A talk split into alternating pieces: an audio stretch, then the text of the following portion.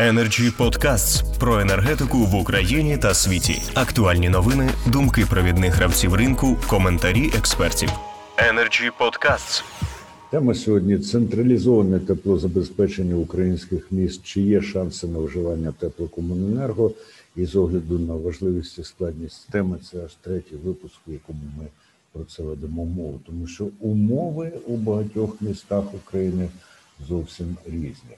А сумарна заборгованість підприємств, що виробляють теплову енергію, за газ станом на 19 січня, це ж менше місяця, ну місяць тому склала майже 46 мільярдів гривень і далі зростає. Серед лідерів з накопичення заборгованості Дніпропетровська, Донецька, Харківська області, Київ і чергові намагання уряду та НАК «Нафтогаз» вибити борги не приносять вагомих результатів.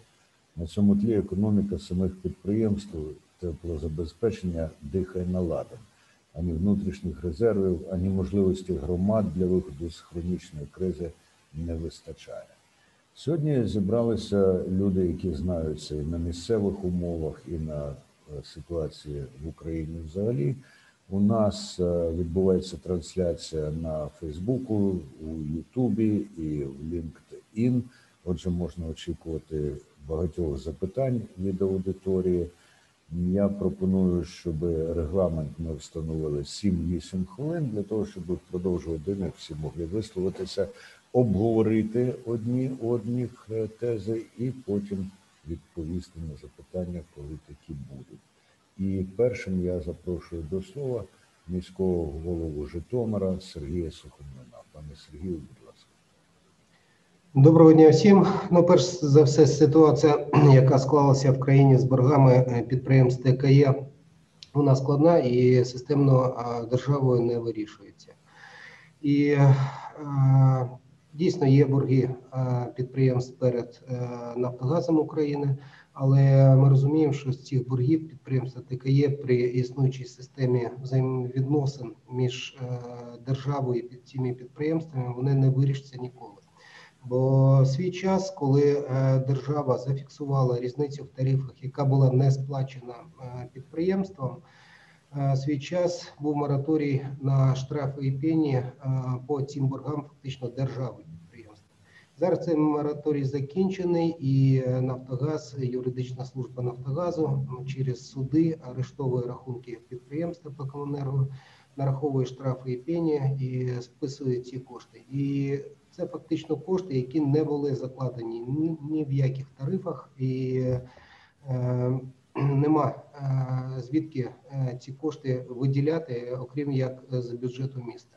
І така система вона е, веде до того, що фактично підприємства е, завжди будуть боржниками перед Нафтогазом. І бюджети міст замість того, щоб виділяти кошти на ремонт доріг чи там скверів чи е, ремонт шкіл, вони будуть вимушені виділяти кошти на ці штрафи і пені і закривати неіснуючі борги е, теплокомунерго перед е, Нафтогазом і державою. Фактично, Нафтогаз з одного боку, Нафтогаз системно наводить е, порядок на ринку, а з іншого боку, він вже перетворився на ще одну податкову, яка за рахунок цих додаткових фінансових надходжень поповнює, поповнює державний бюджет. І е, функція Нафтогазу в тому, щоб добувати український газ, продавати його і е, створити риночні умови. Ну тут в тій частині вони не виконуються. Нафтогаз все одно є монополістом. Завдяки своєму положенню він е, встановлює правила гри, в якому підприємства ТКЄ виграти просто не можуть, і це е, веде до е, колапсу. Ми ще не в цьому балансі не відслідковуємо борги населення. На жаль, а вони величезні. Це десятки мільярдів гривень по всій Україні. І після цього опального сезону ця сума буде ще набагато більша. Бо при таких тарифах люди просто перестають платити, і це ще одна проблема, яка перекладається повністю на місцеві бюджети. Якщо взяти е, місто Житомир, е, ситуація точно не найскладніша в Україні, бо е, повна фактично модернізація підприємства, яка зараз йде. У нас втрати в мережі при нормативних втратах по Україні, які можна закладати в тариф і складають 12%, вони фактично на страти складають 6%. І е, кожен рік ми замінюємо велику кількість і мереж і модернізуємо котельні, закриваємо котельні, об'єднуємо, будуємо нові ТЕЦ. Але це все перспектива, і треба ще дожити до е, е, результатів цієї модернізації. Поки що ситуація складна, і я не думаю, що найближчим часом держава зможе вирішити цю проблему з урахуванням е, проблем з дефіцитом і державного бюджету. І завжди будуть намагання за рахунок місцевих бюджетів вирішити проблему наповнення державного бюджету. Фактично за рахунок дій Нафтогаза, що зараз і відбувається. Дякую.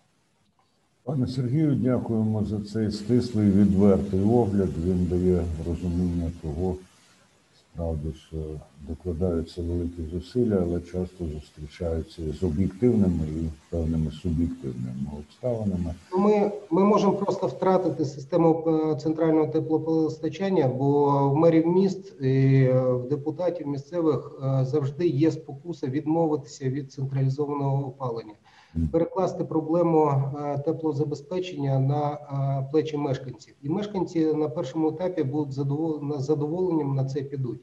Але ми розуміємо, що Європа і е, там Голландія, Італія зараз повертається, намагається повернутися до централізованої системи опалення, бо це е, менше втрати, раз це е, екологія зовсім інше, два і багато багато інших плюсів. А ми е, поки йдемо до по шляху розвалення цієї системи і намагання перекласти е, в індивідуальне е, на на індивідуальне опалення. Цього допускати не можна, але така політика ще рік-два призведе до повного розвалу цієї системи. Дуже дякую. І от хотіла людина зупинитися, але згадала, що є ще важливі аспекти. Я дякую вам за те, що ви продовжили насправді свій виступ. Energy Club. Пряма комунікація енергії.